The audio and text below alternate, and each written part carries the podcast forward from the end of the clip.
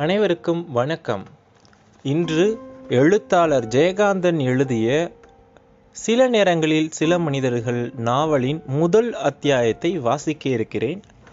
நண்பர்கள் கேட்டு தங்கள் கருத்துக்களை பகிரவும்.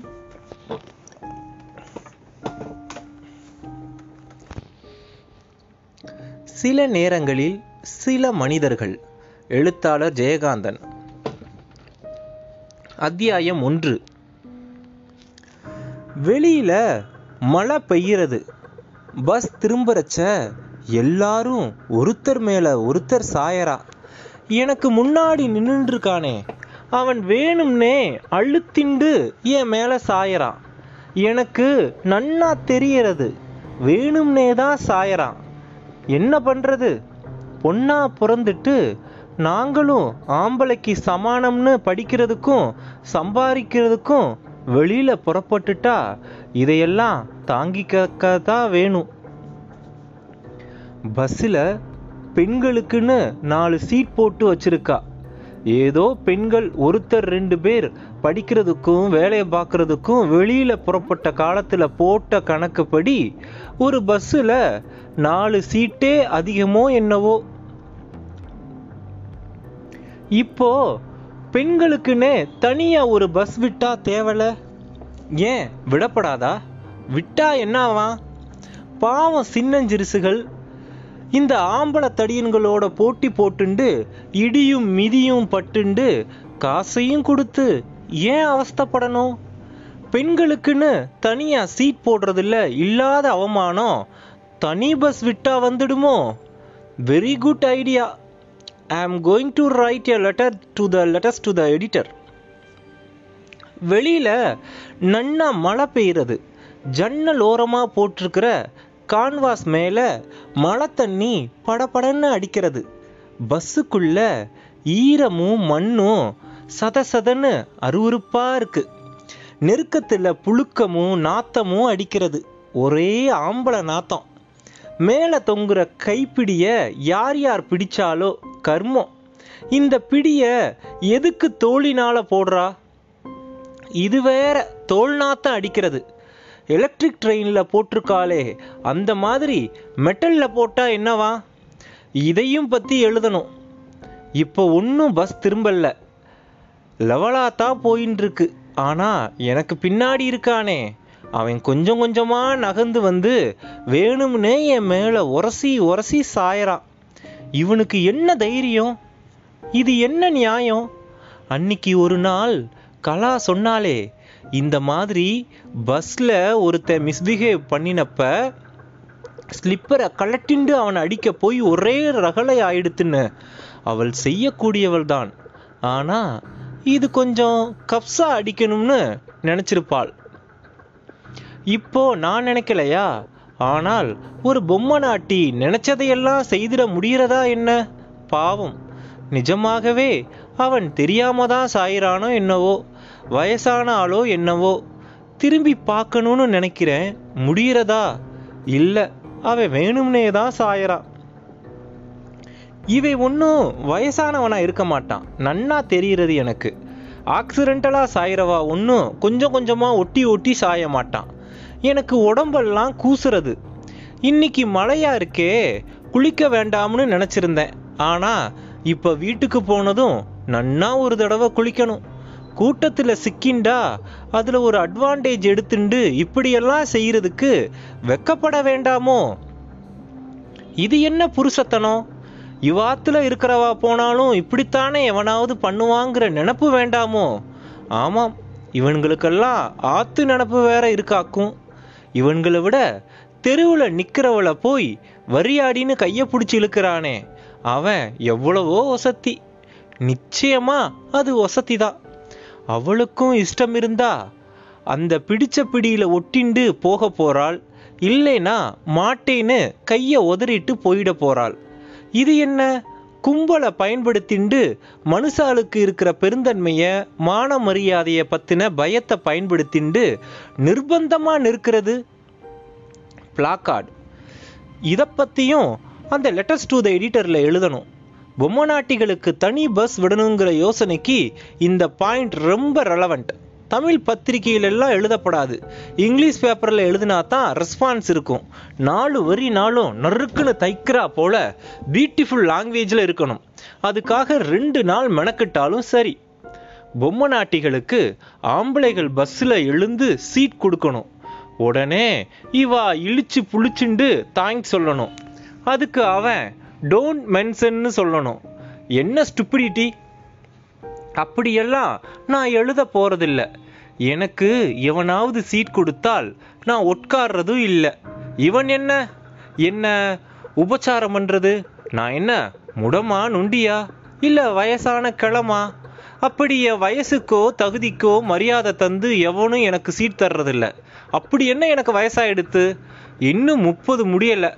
எல்லார் மாதிரியும் நான் ஸ்டைல் பண்ணிக்கிறது இல்ல இப்படி இருக்கிறச்சையே இதோ வந்து இப்படி சாயிறான். ஸ்டைலும் பண்ணிண்டா குறைச்சல் இல்ல. எப்படி என்னை பார்த்து இவாளுக்கு இப்படியெல்லாம் தோன்றதோ? என்னை பார்த்து அப்படியெல்லாம் தோணப்படாதுன்னு நான் ஜாக்கிரதையா இருக்கிறதுனாலயே அப்படியெல்லாம் தோணுறதோ? நான் பார்த்த எல்லா ஆம்பளைக்கும் என்கிட்ட இப்படி தோணுறதே. ஆமா எல்லா ஆம்பளைகளுக்கும். ஒருத்தன் கூட விதிவிலக்கு இல்லை. அப்பாவை நான் பார்த்ததில்ல. அண்ணா ஆமாம் ரொம்ப யோக்கியம்தான் நேக்கு அண்ணனா இருக்கிற உறவு நடுவில் நின்று தடுக்கிறது இல்லைனா அந்த மாதிரி வார்த்தைகளெல்லாம் கேட்க முடியுமா? வார்த்தைகள் கேட்டால் போராதோ? அதுக்காக தான் திரும்ப திரும்ப நீ எனக்கு தங்க இல்லை நீ எனக்கு தங்க இல்லைன்னு சொன்னான். இதே மாதிரி பஸ்ஸில் வரும்போது அவனையும் பஸ்ல பார்த்துருக்கேன். இதோ என் மேல சாயிறானே இவன் எவ்வளவோ யோக்கியன் அந்த கூட பிறந்த அண்ணனோட பார்வை இதை விட அசிங்கமா இருக்கும். அவன் என்னென்ன நினைச்சுண்டு என்னை பார்க்குறானோ என்னென்ன கதை கட்டிண்டு போய் மண்ணிக்கிட்ட அளக்குறானோ அவள் அதை ஒன்றுக்கு பத்தா முடிச்சு போட்டுண்டு அந்த ஆற்றுல இருக்கிற குடித்தனக்காரர்கிட்ட எல்லாம் என்னென்னமோ அக்கப்போர் பண்ணுறாளோ இதோ என் மேல இடிச்சுண்டு நிக்கிறான் அதுக்காக இவனும் இவனை என்னோட முடிச்சு போடுறதா? எங்க அண்ணா பார்த்தான்னா செய்வான். தன்னை தவிர அவன் எல்லோரையும் என்னோட முடிச்சு போடுவான். இவன் முகம் கூட இவன் முகம் கூட எனக்கு தெரியல. திரும்பி பார்க்க கூட தைரியம் இல்லாமல் நான் நிக்கிறேன். இவன் கருப்போ சிவப்போ கிழவனோ குமரனோ யாரா இருந்தால் எனக்கென்ன? அவளுக்கு யாரா இருந்தாலும் கூட்டத்தில் சிக்கிண்டா போரும். ஏதோ அவளுக்கு சொந்த மாதிரி. எங்க அண்ணா இதை பார்க்கணும் அவன் எப்படி இதை பார்ப்பான்னு என்னால் பார்க்க முடிகிறது. இதோ பின்னாலிருந்து என் மேலே சாயிறானே. இவனையும் என்னையும் அடிக்கடி பார்த்துருக்கிறதா முதல்ல அவனுக்கு தோணும். அப்புறம் இவனுக்கு எங்கள் ஆஃபீஸ்லேயே என்னோட வேலை கொடுத்துடுவான். பஸ்ஸில் வர்றச்ச நேக்கும் சேர்த்து இவன் தான் டிக்கெட் வாங்கினானா. நான் வேணும்னே அவனை அவமானப்படுத்துறதுக்காகவே அவன் கண்ணெதிர இவனோட கொஞ்சறேனா. எனக்கு திமிரான் என்ன எவன் கேட்கறது நானே படிச்சு நானே உத்தியோகம் தேடிண்டு அவனை விட பெரிய பொசிஷன்ல இருக்கேன்ற திமிரான் என்ன கருமமா இருந்தாலும் இப்படி பப்ளிக்ல ஏவான்னு பஸ்ஸில் இருக்கிற பேசஞ்சர்கள் எல்லாம் என்னை காரி துப்புறாளாம். இவனுக்கு தலைகுனிவாக போச்சான் இந்த கன்றாவிய காண சகிக்காம அடுத்த ஸ்டாப்பிங்கில் இறங்கிட்டானா. மத்தவா கிட்ட அண்ணா என்னை பார்த்துட்டு போய் மன்னி கிட்ட சொன்ன அப்புறம் மன்னி சொல்ற வெர்ஷன் இதுதான். இதை கேட்டு அந்த மத்த வாளிலே ஒருத்தி சொல்லுவாள் நான் கூட பார்த்தேன்டி தான் இருக்கும். இன்னொருத்தி சொல்லுவாள் அவன்தானோ இவன் இன்னொருத்தனோ? மறுபடியும் மன்னி சொல்லுவாள் எங்களுக்கு என்ன? எக்கேடு ஹடட்டும் தான் தண்ணி தெளிச்சு விட்டாச்சே. இருந்தாலும் கூட பிறந்தவளுக்கு அப்படி இருக்க முடியறதா அப்படியே கூனி குறுகி போறார் அவர். இப்படி ஒரு மனுஷரையும் பெத்து இவர மானத்தை வாங்குறதுக்கு அப்படி ஒரு பெண்ணையும் பெறுவாளோன்னு சொல்லி அப்படியே இத சாக்கா வச்சு அண்ணா மேல மண்ணி உருகி போவாள். அண்ணா சொன்ன விஷயத்த மொத்தவா கிட்ட சொல்லி பொதுஜன அபிப்பிராயத்தை சேகரிச்சுண்டு மறுபடியும் அண்ணா கிட்டேயே மன்னி வந்து சொல்வாள். நமக்கென்னன்னு சொல்லிண்டாலும் மனசு கேட்கிறதா? அவள் காசு நமக்கு வேண்டாம் பணம் நமக்கு வேண்டாம் வீடு நமக்கு வேண்டாம்னு நாம் ஒதுங்கித்தான் இருக்கோம். அதனால் அவ ஒன்றும் கெட்டு போயிடலை நன்னாத்தான் இருக்காள். அதுக்காக நம்மளை யாரும் ஒன்றும் சொல்லிட மாட்டா. அவள் ஓஹோன்னு இருந்தால் அந்த பெருமை கூட நமக்கு வராது. கெட்டு போய் அங்கே இங்கே நின்னா இன்னாரு தங்கைன்னு தான் எல்லாரும் பேசுகிறா அந்த வயசில் அவள் பண்ணிட்டு வந்த தப்புக்கு அண்ணாங்கிற முறையில் கண்டிச்சேல் மற்றவன்னா அருவாளை எடுத்துட்டு வந்து வெட்டியிருப்பான். உங்கள் அம்மா தான் ஆகட்டும் அடிச்சா என்ன வசா என்ன அண்ணாதானேன்னு சமாதானம் பண்ணி வச்சாரா? பொண்ணை வெளியில் போக சொன்ன உடனே அவ கையை பிடிச்சிண்டு அவரும் புறப்பட்டுட்டார். ஆமாம் அப்படி போகலைன்னா சொந்த வீடும் சொகுசான வாழ்க்கையும் கிடைச்சிருக்குமா? இந்த முப்பது ரூபா வாடகை வீட்டில் மூட்டை பூச்சிகள் பிடுங்கிண்டு இந்த சனியன்களோட மாரடிச்சுண்டு இருக்கணும்னு அவருக்கு என்ன தலையெழுத்தா? எல்லாம் முன்கூட்டியே போட்ட பிளான் தான். உங்கள் தங்கை பண்ணிட்டு வந்த காரியமும் அதுக்காக நீங்கள் விரட்டி அடித்ததும் சாக்கா போச்சு. அப்போவே அடிக்கடி சொல்லுவரே பெருசா என் பிள்ளையத்தான் நம்பி இருந்தேன். பெரிய படிப்பு படிச்சுட்டு பெரிய உத்தியோகம் பண்ண போறான்னு. நான் ஆசைப்பட்டா மட்டும் போருமா? மெட்ரிகுலேஷன்லேயே மூணு வருஷம் இவன் போட்டுட்டான். இனிமே என் பொண்ணு தான் பாருங்கோ அவள் மாநா மாகாணத்திலேயே முதல்ல பாஸ் பண்ணி கலெக்டரா கூட ஆவாள். ஆண்டவன் ஆயுச கொடுக்கணும்னு சொல்லிண்டே இருப்பாரே. அவர் ஆசை நிறைவேறி போச்சு. பெரிய படிப்பும் படிச்சு பெரிய உத்தியோகத்துக்கும் போயிட்டாள். இனிமே அவள் எவனோட திரிஞ்சா இவருக்கு என்ன ஆனால் நம்ம தலனா உருள்றது இன்னார் தங்க இன்னார் தங்கன்னு நீங்க தான் அடிக்கடி போய் பார்க்குறீங்களே உங்க அருமை அம்மாவை. அவர்கிட்ட ஒரு வார்த்தை சொல்லி வைங்க. இந்த பஞ்சவடிக்கு பக்கத்துல பார்க் இருக்கோன்னோ அங்க ராத்திரி ஏழு மணிக்கு மேல வந்து நிற்கிறாளாமே படிச்சுட்டா போருமா? உத்தியோகம் பார்த்தா போருமா? ஒவ்வொருத்தரும் ஒவ்வொன்றும் சொல்லும்போது அப்படியே ஊசி போட்டு தைக்கிறது எனக்கு. மன்னி பேச ஆரம்பிச்சா அண்ணா அவ பேசி முடிக்கிற வரைக்கும் ஒரு வார்த்தை குறுக்க பேச மாட்டான். மந்திரோபதேசம் மாதிரி கேட்டுண்டு மௌனமா இருப்பான் சரி சரி அதுக்கு என்னை என்ன பண்ண சொல்றேன்னு பல்ல கடிச்சுண்டு அண்ணா கடைசியில கத்துவான். நான் போய் சொன்னா உடனே கேட்டுட போறாளாக்கும். கேட்டா கேட்குறா கேட்காட்டி போறா. நம்ம காதில் விழுறத சொல்லி வைப்போம். அப்புறம் பெத்தவராச்சு பொண்ணாச்சு. கூட பிறந்த குத்தத்துக்கு உங்க மண்டை உருள்றதேன்னு சொன்னேன். நேக்கென்ன போச்சு? கிரீச்சின்னு ஒரு சத்தத்தோட பஸ் எதிலேயோ மோதின மாதிரி அதிர்ந்துண்டு நிக்கிறது. எனக்கு பின்னாடி இருந்தவன் நன்னா ஆசதீர வந்து மோதிண்டான். ரொம்ப திருப்தி அவனுக்கு. இந்த தடவை அவனை மட்டும் குத்தம் சொல்ல முடியாது. லெட்டர்ஸ் டு த எடிட்டருக்கு எழுதுற எழுதுறத பற்றினா யோசிச்சுட்டு இருந்தேன். எத்தனையோ சமயத்தில் எத்தனையோ விஷயங்களை பற்றி எழுதணும்னு நினச்சி இருக்கேன். எல்லாம் நினைக்கிறதோட சரி. அப்புறம் அந்த விஷயம் பழசா போயிடும். எனக்கே நினச்சி நினச்சி பழசாகி ஆமாம் எழுதிட்டா போருமாக்கும்னு ஒரு சலிப்பு வந்துடும். அந்த விஷயம் அவ்வளவுதான். சில சமயத்தில் லெட்டர்ஸ் டு த எடிட்டரில் ரொம்ப சுவாரஸ்யமான லெட்டர்ஸ் வரும். நான் தினம் பேப்பரில் படிக்கிற முக்கியமான ஐட்டம் அதுதான். அப்புறம் அப்புறம் மேட்ரிமோனியல் காலத்தை தான் ரொம்ப இன்ட்ரெஸ்டிங்காக படிக்கிறேன். எதுக்கும் ரெஸ்பாண்ட் பண்ணணும்னோ அப்ரோச் பண்ணணும்னோ இல்லை. அதில் சும்மா ஒரு interest that is really interesting எனக்கு கல்யாணமே ஆகாது ஆகப்படாதுன்னு நான் தீர்மானம் பண்ணி ரொம்ப நாளாச்சு. அதனாலேயே கல்யாண விஷயங்களில் எனக்கு ஒரு இன்ட்ரெஸ்ட் ஏற்பட்ட ஏற்படுறது போல இருக்குது அதில் ஒன்றும் தப்பில்லை.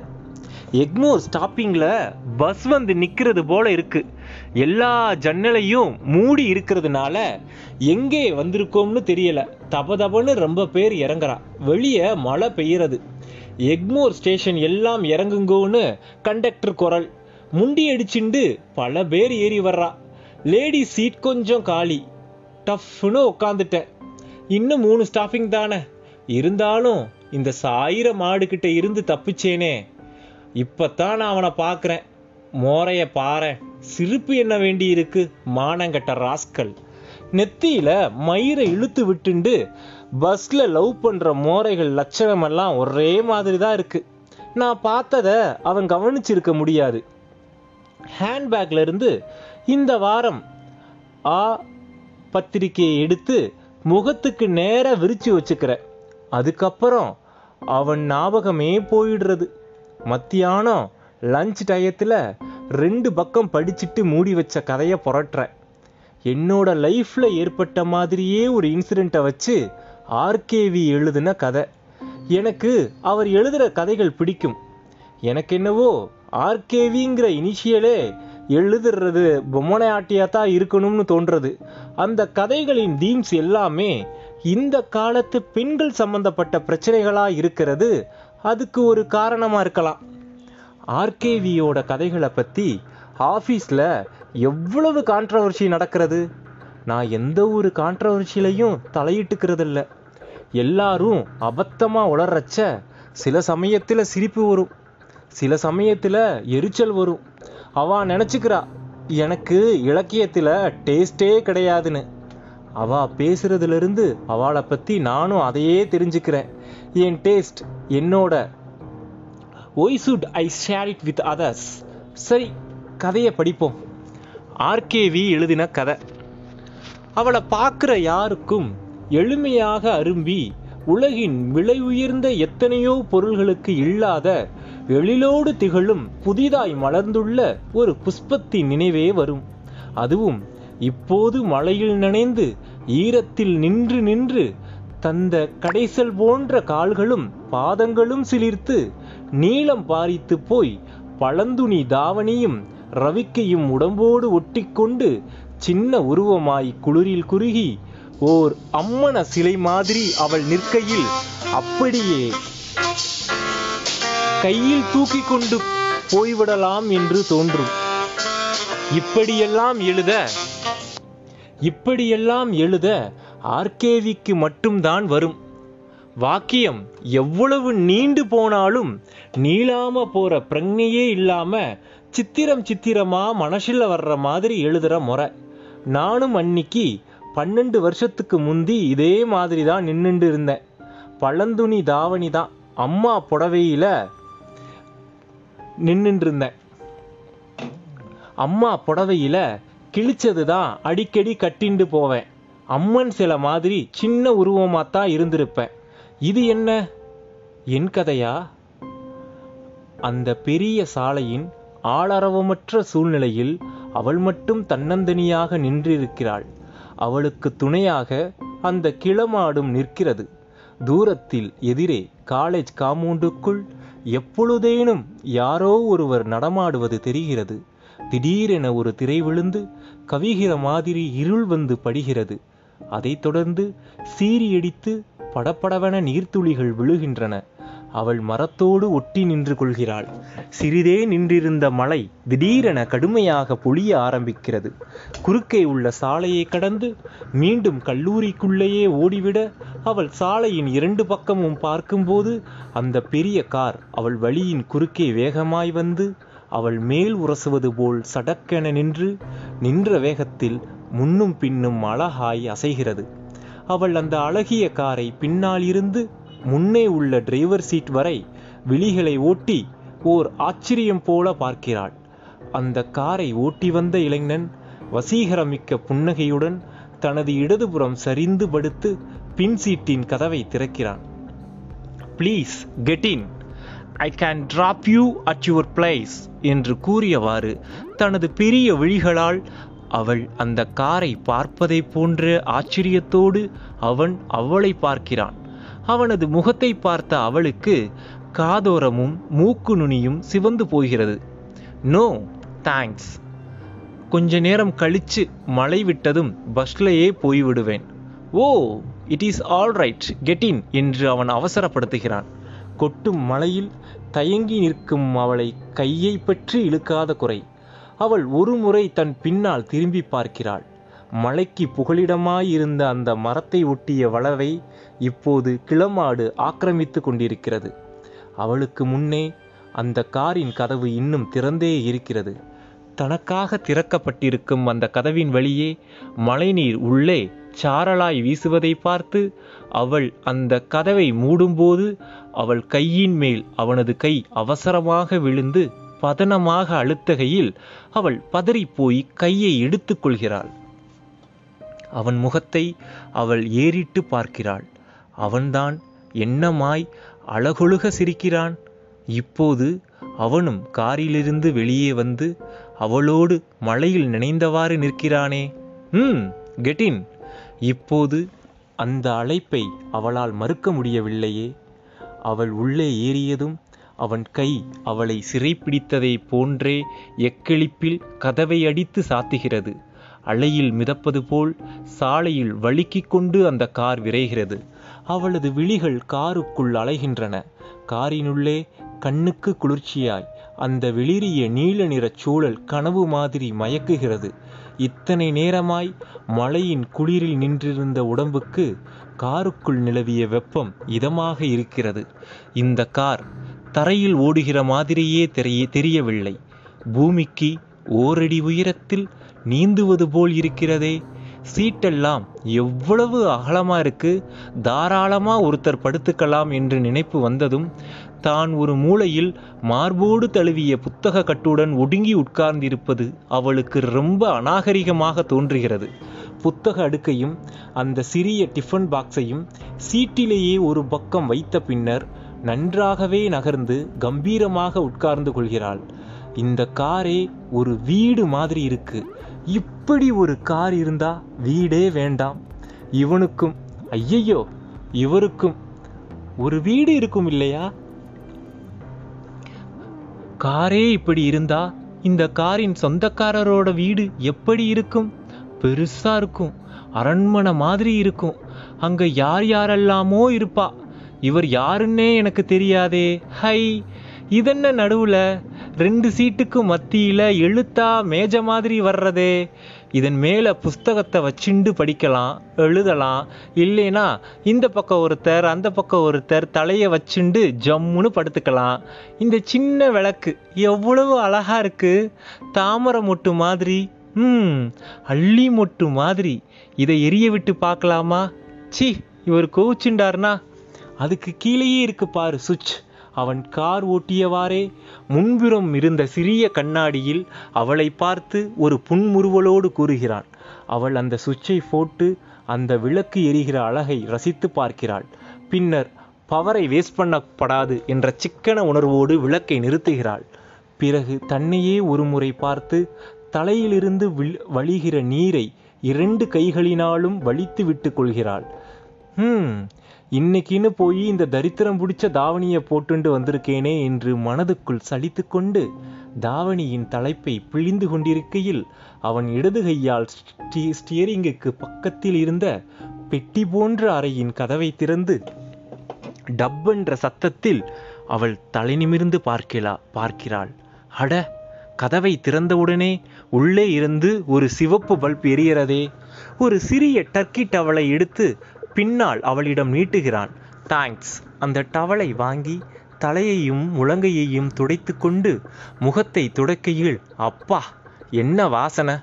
சுகமாக முகத்தை அதில் அழுந்த புதைத்து கொள்கிறாள் ஒரு திருப்பத்தில் அந்த கார் வளைந்து திரும்புகையில் அவள் ஒரு பக்கம் அம்மா என்று கூவிச்சரிய சீட்டின் சீட்டின் மீதிருந்த புத்தகங்களும் மற்றொரு பக்கம் சரிந்து அந்த வட்ட வடிவமான சின்னஞ்சிறு எவஸ் எவர்ஷில்வர் டிஃபன் பாக்ஸும் ஒரு பக்கம் உருளுகிறது.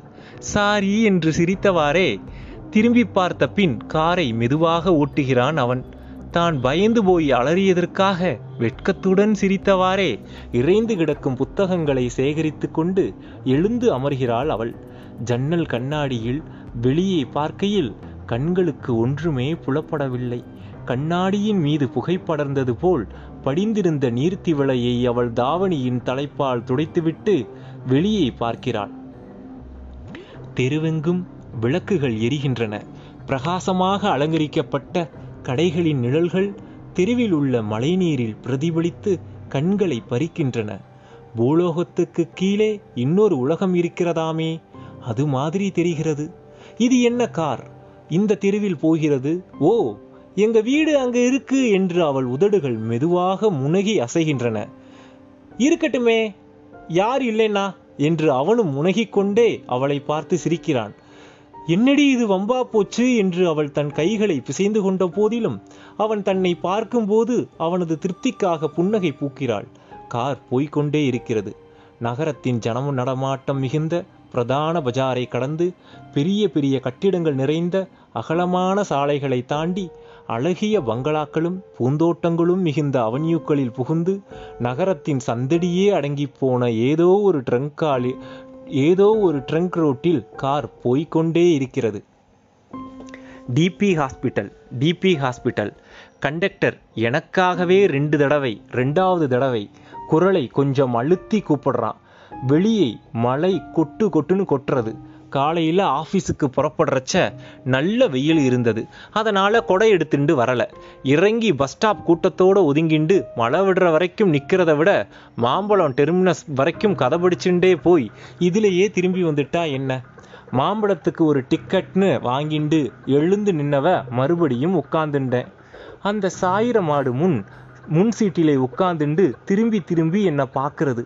அட கஷ்டமே இதை பின்தொடர்ந்து வர்றதுக்காக நான் டிக்கெட் வாங்குறேன்னு நினச்சின்றதோ? பஸ் புறப்பட்டுடுத்து. நான் மறுபடியும் கதையை படிக்கிறேன். இது என் கதை மாதிரியே இருக்கே. முடிவு என்னமா இருக்கோ? ஏனோ எனக்கு கண் கலங்கிறதே. திடீர்னு டமட்டமார்னு இடி இடிக்கிறது. அன்னிக்கும் இப்படித்தான் இடிச்சது. இதோ ஆர்கேவி கதையிலே ஒரு அத்தியாயம் முடிகிறது இந்த வார்த்தையோட. வானம் கிழிந்து அறுபட்டது மின்னல்கள் சிதறடித்தன சிதறி தெரித்தன இடியோசை முழங்கி வெடித்தது. ஆ அந்த இடி எங்கோ விழுந்திருக்க வேண்டும். வேறு எங்கேயும் இல்லை. அந்த இடி என் தலையிலேதான் விழுந்தது. அத்தியாயம் ஒன்று முற்றிற்று. நண்பர்கள் இந்த அதிக அத்தியாயம் ஒன்று கேட்டுவிட்டு தங்கள் கருத்துக்களை பகிருங்கள். நன்றி வணக்கம்.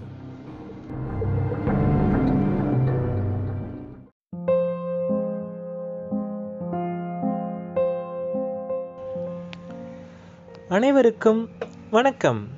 நான் உங்கள் சத்யா. இன்று சில நேரங்களில் சில மனிதர்கள் எனும் எழுத்தாளர் ஜெயகாந்தன் அவர்களது நாவலின் இரண்டாவது அத்தியாயத்தை வாசிக்க இருக்கிறேன். தொடர்ந்து கேளுங்கள். அத்தியாயம் இரண்டு. காலை பத்து மணிக்கு கங்கா ஆபீஸுக்கு புறப்பட்டு சென்றதும் தெருக்கதவை அடைத்து தாளிட்ட பின் கூடத்து வெறுந்தரையில் கிடந்து இந்த ஒரு வார காலமாக சாயங்காலம் நாலு மணி வரைக்கும் அழுது கொண்டே இருக்கிறாள் கனகம். நாலு மணிக்கு பால்காரன் வந்து கதவை தட்டும்போது எழுந்து முகத்தை கழுவிக்கொண்டு மறுபடியும் சமையல் காரியங்களை தொடங்கும் போதும் கூட அவள் ரகசியமாக மருகி மருகி அழுது கொண்டே இருக்கிறாள். போன வாரத்தில் ஒரு நாள் மழை பெய்ததே. அன்று ஆபீஸிலிருந்து வெகு நேரம் கழித்து வீடு திரும்பினாளே கங்கா. கொட்டுகிற மழையில் குடை கூட இல்லாமல் என்று மனம் பதைத்து வீட்டை பூட்டிக்கொண்டு கையில் குடையோடு ஒரு மணி நேரத்துக்கும் மேலாக மகளுக்காக பஸ் ஸ்டாண்டிலே காத்து கிடந்தாளே கனகம்.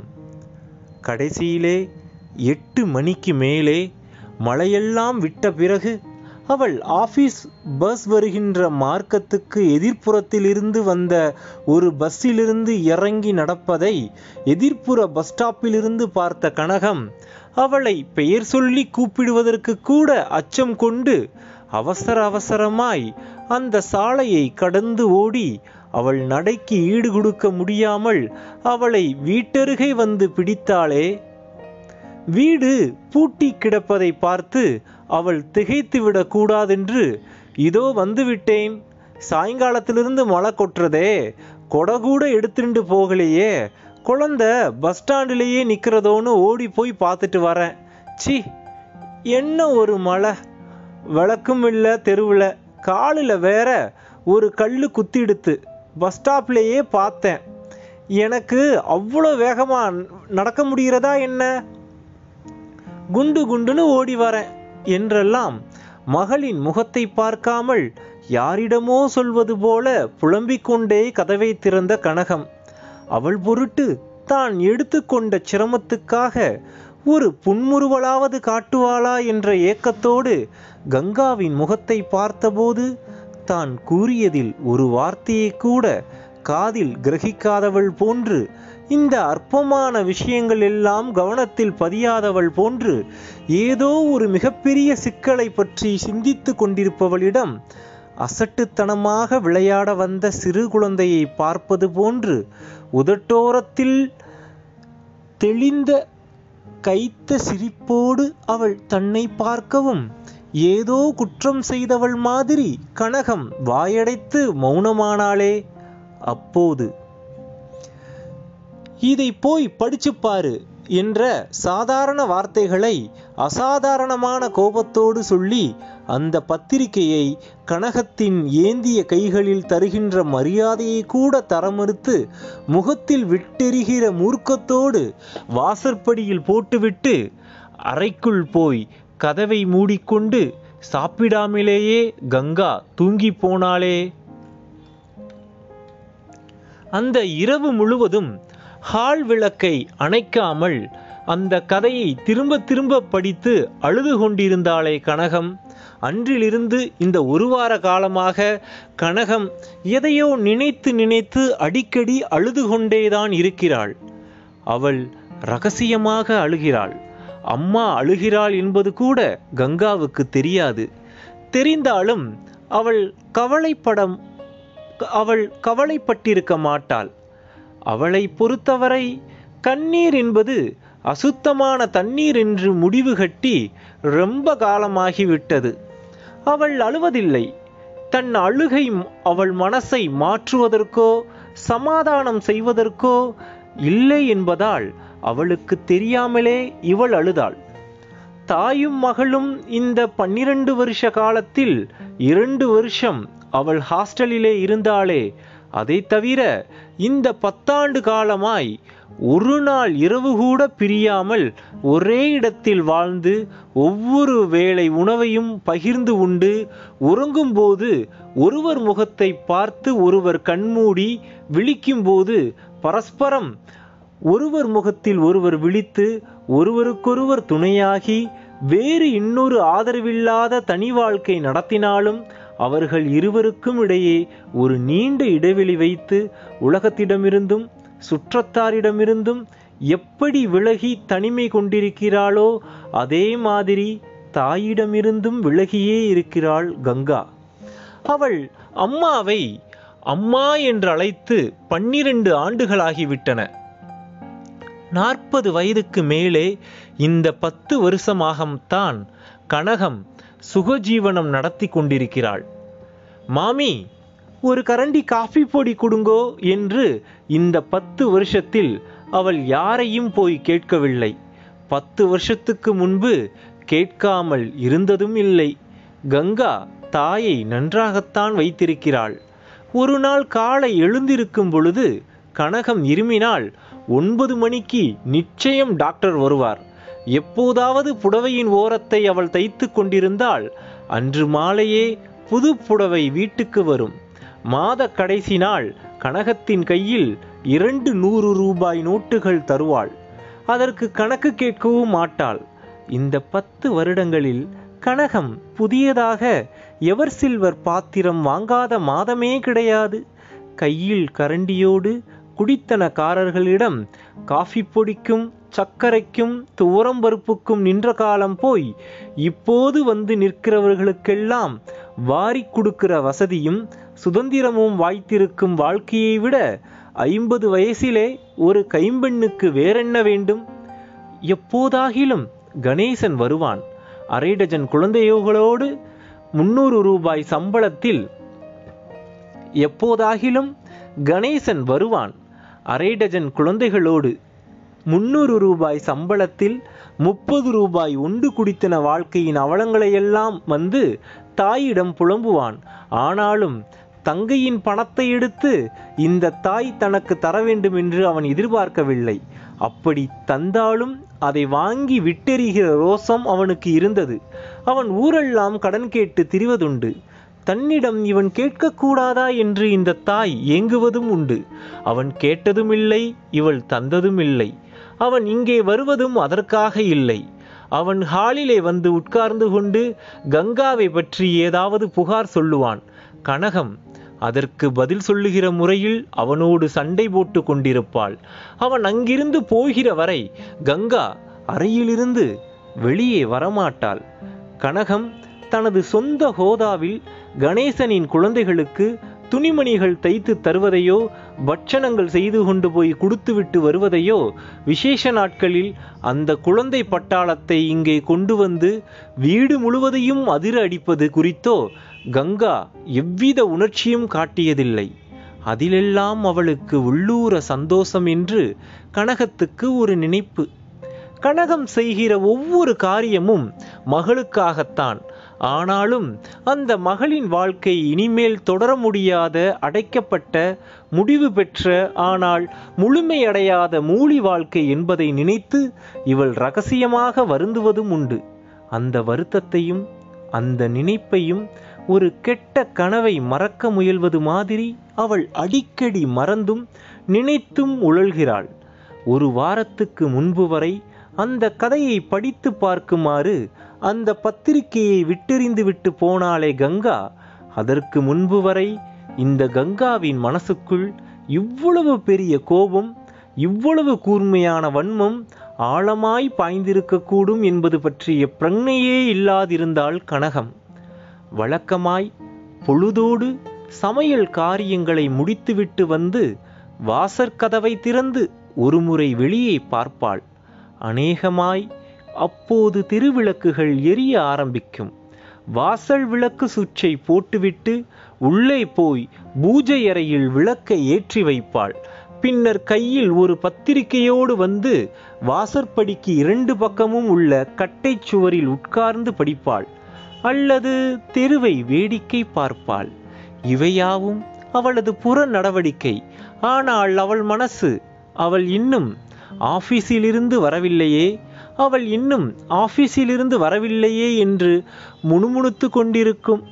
வெளியே போன பெண் வீடு திரும்புகிற வரை அவள் இன்னும் வரவில்லையே வரவில்லையே என்று இவள் மனம் எப்போதுமே பதைத்து கொண்டிருக்கும். இந்த விசாரத்திற்கு அர்த்தமில்லை என்பது அவள் அறிவுக்கு தெரியும். ஆனாலும் அதற்கு ஒரு காரணம் உண்டு என்பது அவள் மனசை வருத்தும். கங்கா இந்த நேரத்தில்தான் வருவாள் என்றில்லை.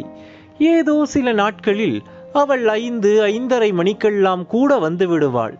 சில நாட்களில் மணி ஆறு ஏழு எட்டு கூட ஆகும். அவளை யார் கேட்க முடியும்? எதுக்காக கேட்கணும்? அப்படி ஒன்றும் என் பொண்ணு தப்பு வழிக்கு போறவள் இல்லை.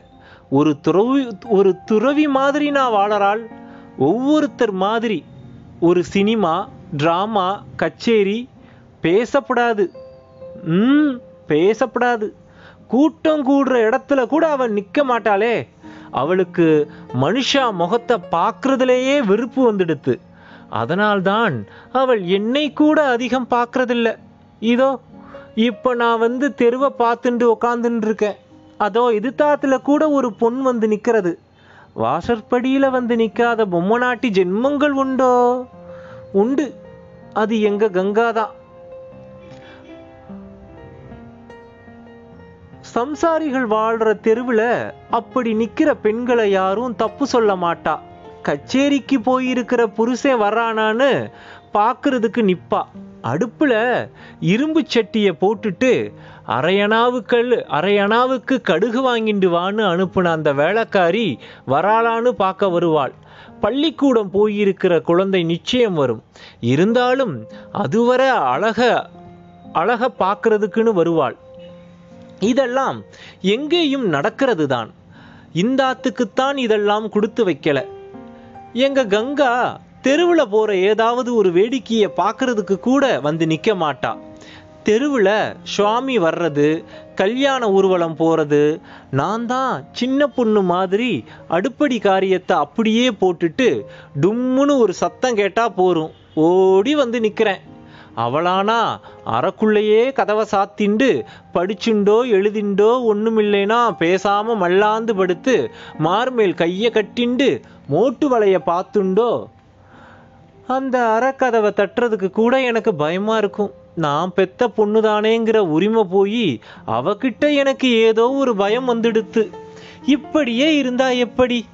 வேற எப்படி இவள் இருக்க முடியும்? எதை பற்றியாவது அவ அவள் என்கிட்ட பேசினான்னா நான் அவகிட்ட பேசுறதுக்கு.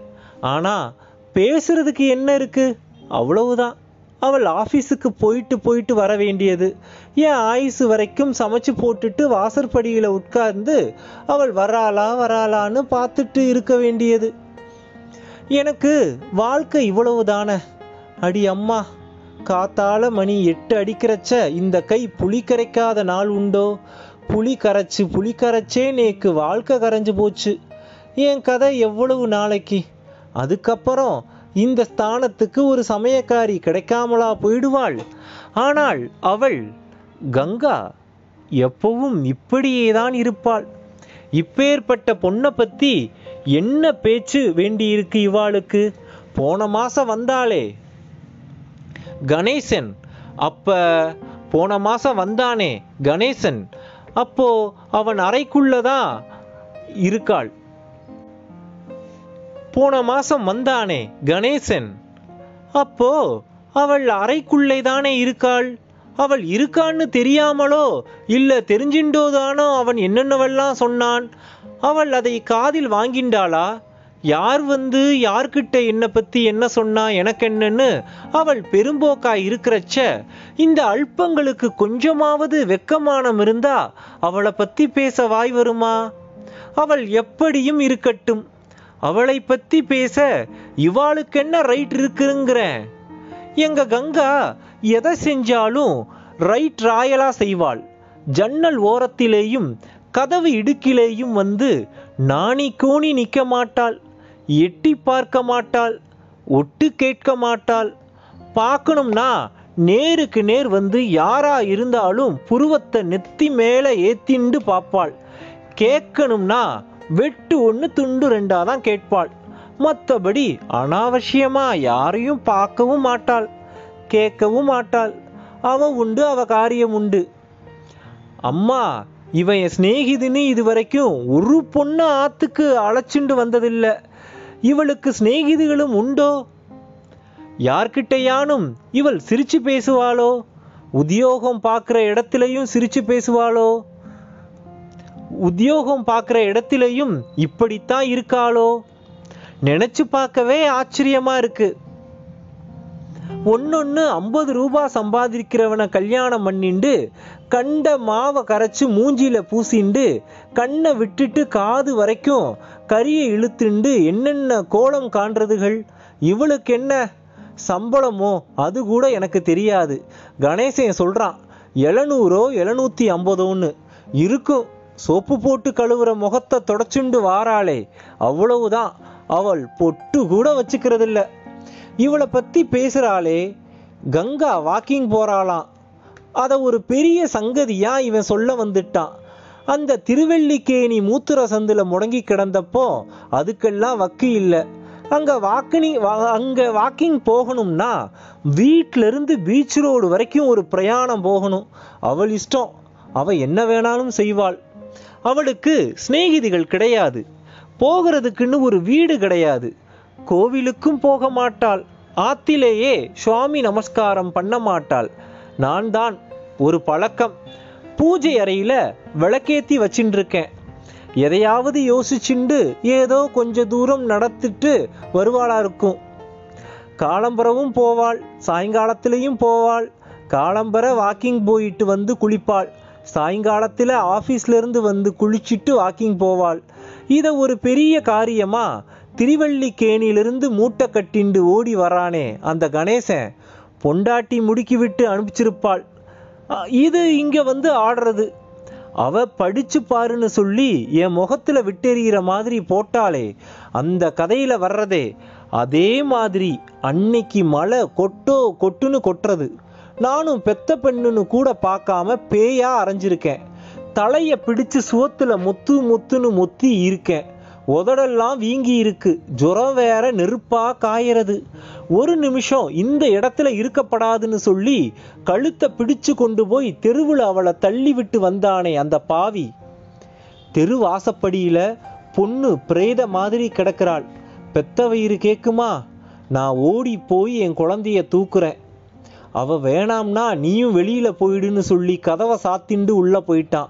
அப்படியே அள்ளிண்டு வந்து குழந்தைய திண்ணம் மேலே கிடத்துறேன் எல்லாரும் எல்லாம் தெரிஞ்சுண்டு ஏளனமா எங்களை வேடிக்கை பார்க்குறா. நான் ஒரு பாவி. நான் ஒரு பாவி. அப்ப கூட பிரக்னை இல்லாம கிடக்கிற குழந்தைய செத்து போயேண்டின்னு சொல்லி ஓங்கி ஓங்கி அறையிறேன் இப்படி கிடக்கிற குழந்தைய அடிச்சோமேன்னு என்ன நானே வயிற்றுலையும் முகரையிலையும் அரைஞ்சுக்கிறேன்.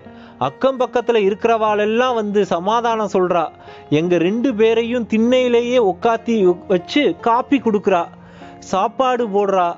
அதில் அவளுக்கு ஒரு சந்தோஷம். ஒரு பக்கம் பரிதாபப்பட்டுண்டு இன்னொரு பக்கம் அவளுக்குள்ள கேவலமாக பேசி சிரிக்கிறா. இவ குனிஞ்ச தலை நிமிரலை. மூடின கண்ணை திறக்கல. பிரஷ்டம் பண்ணப்பட்டவாளா ரெண்டு நாள் வயசு பொண்ணோட திண்ணையிலேயே அனாதையாக நிற்கிறேன் இவ இப்படி ஆயிட்டவள்னு தெரிஞ்சு பையன்கள் எல்லாம் என் குழந்தைய ஒரு மாதிரி பார்த்துண்டு அங்கேயே சுத்துறான்கள். நான் இவளை மூடி மூடி வைக்கிறேன். ஆத்திரம் வரும்போதெல்லாம் வைக்கிறேன் அடிக்கிறேன் அழறேன் கொண்டு போய் அவளை சமுத்திரத்துல தள்ளிட்டு நானும் இறங்கிடலாமான்னு நினைக்கிறேன். கடைசியில ரெண்டு நாளைக்கு அப்புறம் என் கடுதாசி போய் சேர்ந்து எங்க வெங்கு அண்ணா வந்து எங்க ரெண்டு பேரையும் ஊருக்கு அழைச்சிண்டு போறார். அவர் புண்ணியத்தில் தான் அவள் படித்தாள் காலேஜில் கொண்டு போய் ஹாஸ்டலில் விட்டு பணம் கட்டி எல்லாம் அவர் புண்ணியம். இவளுக்கு தான் என்ன? மாகாணத்திலேயே ஃபர்ஸ்ட் ஆச்சே. அவ்வளவு மார்க்கு எந்த காலேஜில் இடம் இல்லைன்னு சொல்லுவா? நன்னா படித்தாள் இப்போ வேலைக்கு போய் சம்பாதிக்கிறாள். என்னையும் என் குழந்தையையும் அந்த காலத்தில் என்ன பாடுபடுத்தினா? என் எதிரியாக இருந்தாலும் இன்னொருத்தி பெத்- இன்னொருத்தி பெத்த குழந்தைக்கு இதெல்லாம் ஏற்பட வேண்டாம். ஈஸ்வரா என்னமோ அறியாத வயசில் தெரியாமல் நடந்துட்ட தப்பு இந்த பொண்ணோட வாழ்க்கையே வீணாக்கிடுத்து. இவ்வளவு காலத்துக்கு அப்புறம் இதுக்கு நான் தான் பொறுப்புன்னு சொல்லி காட்டுறாளே கங்கா.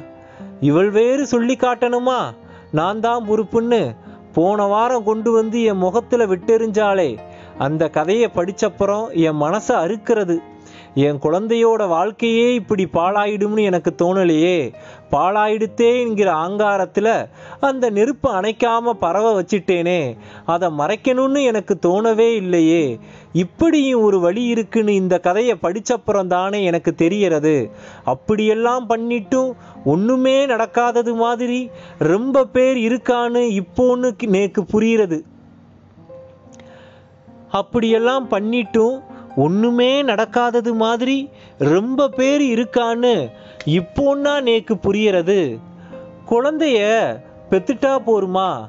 அது உடம்பு வளர்றதையும் அறிவு வளர்றதையும் பார்த்து பார்த்து மகிழ்ந்துட்டா போருமா? இந்த மாதிரி ஒரு சமயத்தில் ஒரு தாய் எப்படி நடந்துக்கணும்னு தெரியாததுனால தானே அவள் வாழ்க்கையே பாழாயிடுத்து. இந்த கதையோட அருமை அப்படியெல்லாம் பட்டவாளுக்குத்தான் புரியும். எனக்கு புரியறது. இப்போ புரிஞ்சு என்ன பண்ணுறது அதை புரிஞ்சுக்கிற வயசு எனக்கு இப்போ தான் வந்திருக்கு. அன்னிக்கு அவள் பதினேழு வயசு குழந்த. நான் முப்பத்தேழு வயசு குழந்த. எவனோ எங்கேயோ ரகசியமாக கூட்டிண்டு போய் அவளை கொடுத்தான். எவனோ எங்கேயோ ரகசியமாக கூட்டிண்டு போய் அவளை கெடுத்தான். அதை சந்தி சிரிக்க வச்சு அவள் வாழ்க்கையே நான் கெடுத்தேன் அவள் அன்னைக்கு வந்த கோலத்தை பார்த்து என் வயிறு எப்படி எரிஞ்சதுன்னு நேக்குன்னா தெரியும். அந்த ஆங்காரத்தில் எனக்கு அறிவு மழுங்கி போயிடுத்து.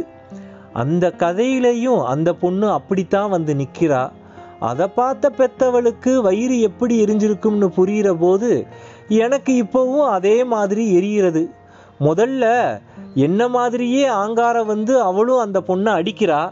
சத்தம் கேட்டு அந்த வீட்டில் இருக்கிற குடித்தனக்காரர்கள் எல்லாம் ஓடி வர்றா. அந்த பொண்ணு விழுந்து கிடக்கிறதையும் அந்த அம்மா நிற்கிற குளத்தையும் பார்த்து என்ன என்னன்னு கேட்குறா கேப்பாளே கேப்பாளே அதுக்குத்தானே இருக்கா மனுஷா பொல்லாத மனுஷா. கதையில் வர்ற அம்மா சொல்கிறா எடுத்த உடனே எல்லார் வாயையும் அடைக்கிற மாதிரி நறுக்குன்னு. ஒண்ணுமில்லைன்னு சொல்கிறாளே இந்த கொற்ற மலையில் நினைஞ்சுண்டு வந்திருக்காளேன்னு என்ன சமத்தா மறைச்சு பேசுகிறா ஐயோ அன்னிக்கு அந்த நேரத்துல நேக்கு அப்படி சொல்ல வரலையே. அந்த ஒரு வார்த்தையை அப்போ நான் சொல்லியிருந்தா என் குழந்தை வாழ்க்கை இப்படியெல்லாம் ஆயிருக்குமா? நானும் கூட சேர்ந்துன்னா அவன் வாழ்க்கையை குட்டிச்சோறாக்கினேன் கூட சேர்ந்துன்னு சொல்லப்படாது. நான் தான் கெடுத்து குட்டிச்சோறாக்கிட்டேன் ஐயோ இந்த கதையை படிக்கிறச்ச அந்த பெத்தவள் அடிச்சு அழுது எல்லாம் முடிச்சப்புறம் அவளை அழைச்சிண்டு போய் தலையில ஜலத்தை கொட்டி கழுவி தொடச்சு அவளை கையில எடுத்து அணைச்சிண்டு புத்தி சொல்றாளே அப்போ எனக்கு மனசெல்லாம் வயிறெல்லாம் குளிர்ந்து போச்சு. அப்படி ஒரு பெத்தவளா நான் இல்லையேன்னு நினைக்கும்போது வயத்தை பத்திண்டு எரிகிறது அந்த கதையில வர்ற ஒன்று ஒன்றும் எனக்கே சொல்ற மாதிரி இருக்கு. இது யாருக்கும் தெரியக்கூடாது குழந்த. தெரிஞ்சா அதோட ஒரு குடும்பமே அழிஞ்சு போகும். நம்ம வீட்லயும் ஒரு பொண்ணு இருக்கே. அவளுக்கு இப்படி ஆகியிருந்தா என்ன பண்ணுவோம்னு யோசிக்கவே மாட்டா. பரம்பரை துவேஷம் மாதிரி குளத்தையே பால் பண்ணிடுவா. பால் பண்ணிட்டாளே பால் பண்ணிட்டாளே என்று மனசால் அங்கலாய்த்தவாறு வாசற்படியில் மகளின் வரவு நோக்கி உட்கார்ந்திருக்கிறாள் கனகம். வாசற்படியில் ஒரு டாக்ஸி வந்து நிற்கிறது. என்னவோ ஒரு பயத்துடன் எழுந்து நிற்கிறாள் கனகம். நல்ல வேளை டாக்ஸியிலிருந்து கையில் ஒரு சுரிய கையில் ஒரு சிறிய சூட்கேஸுடன் வெங்கு அண்ணாதான் இறங்கினார். என்ன அண்ணா இந்த நேரத்தில்? என்று வரவேற்றவாறு அந்த சிறிய காம்பவுண்டின் மரக்கதவுகளை திறந்தாள் கனகம். நான் காலம்பரவே வந்துட்டேன். ட்ரெயின் லேட்டாக வந்தது. நேரே கோர்ட்டுக்கு போயிட்டேன். அப்புறம் அவனோட இவனோடன்னு நேரம் போயிடுத்து. கங்காவை எங்கே காணோம்? என்று விசாரித்தவாறு ஹாலுக்கு வந்து தனது கருப்பு கோர்ட்டை ஒரு நாற்காலியின் மீது போட்டுவிட்டு ஈசி சேரில் உட்கார்ந்தார். அவள் இன்னும் ஆஃபீஸ்லேருந்து வரல. மணி எட்டு ஆறது. ஊரை சுத்துறாளா நீ ஒன்று கண்டிக்கிறது இல்லையா என்று அவர் கேட்கும்போது அவர் குரலில் உரிமையும் அதிகாரமும் மட்டுமில்லாமல் ஒருவித கோபமும் கலந்திருந்தது. அத்தியாயம் இரண்டு முற்றிட்டு கேட்டுவிட்டு இந்த அத்தியாயம் குறித்த உங்களது விமர்சனங்களை பகிருங்கள் தோழர்களே. நன்றி.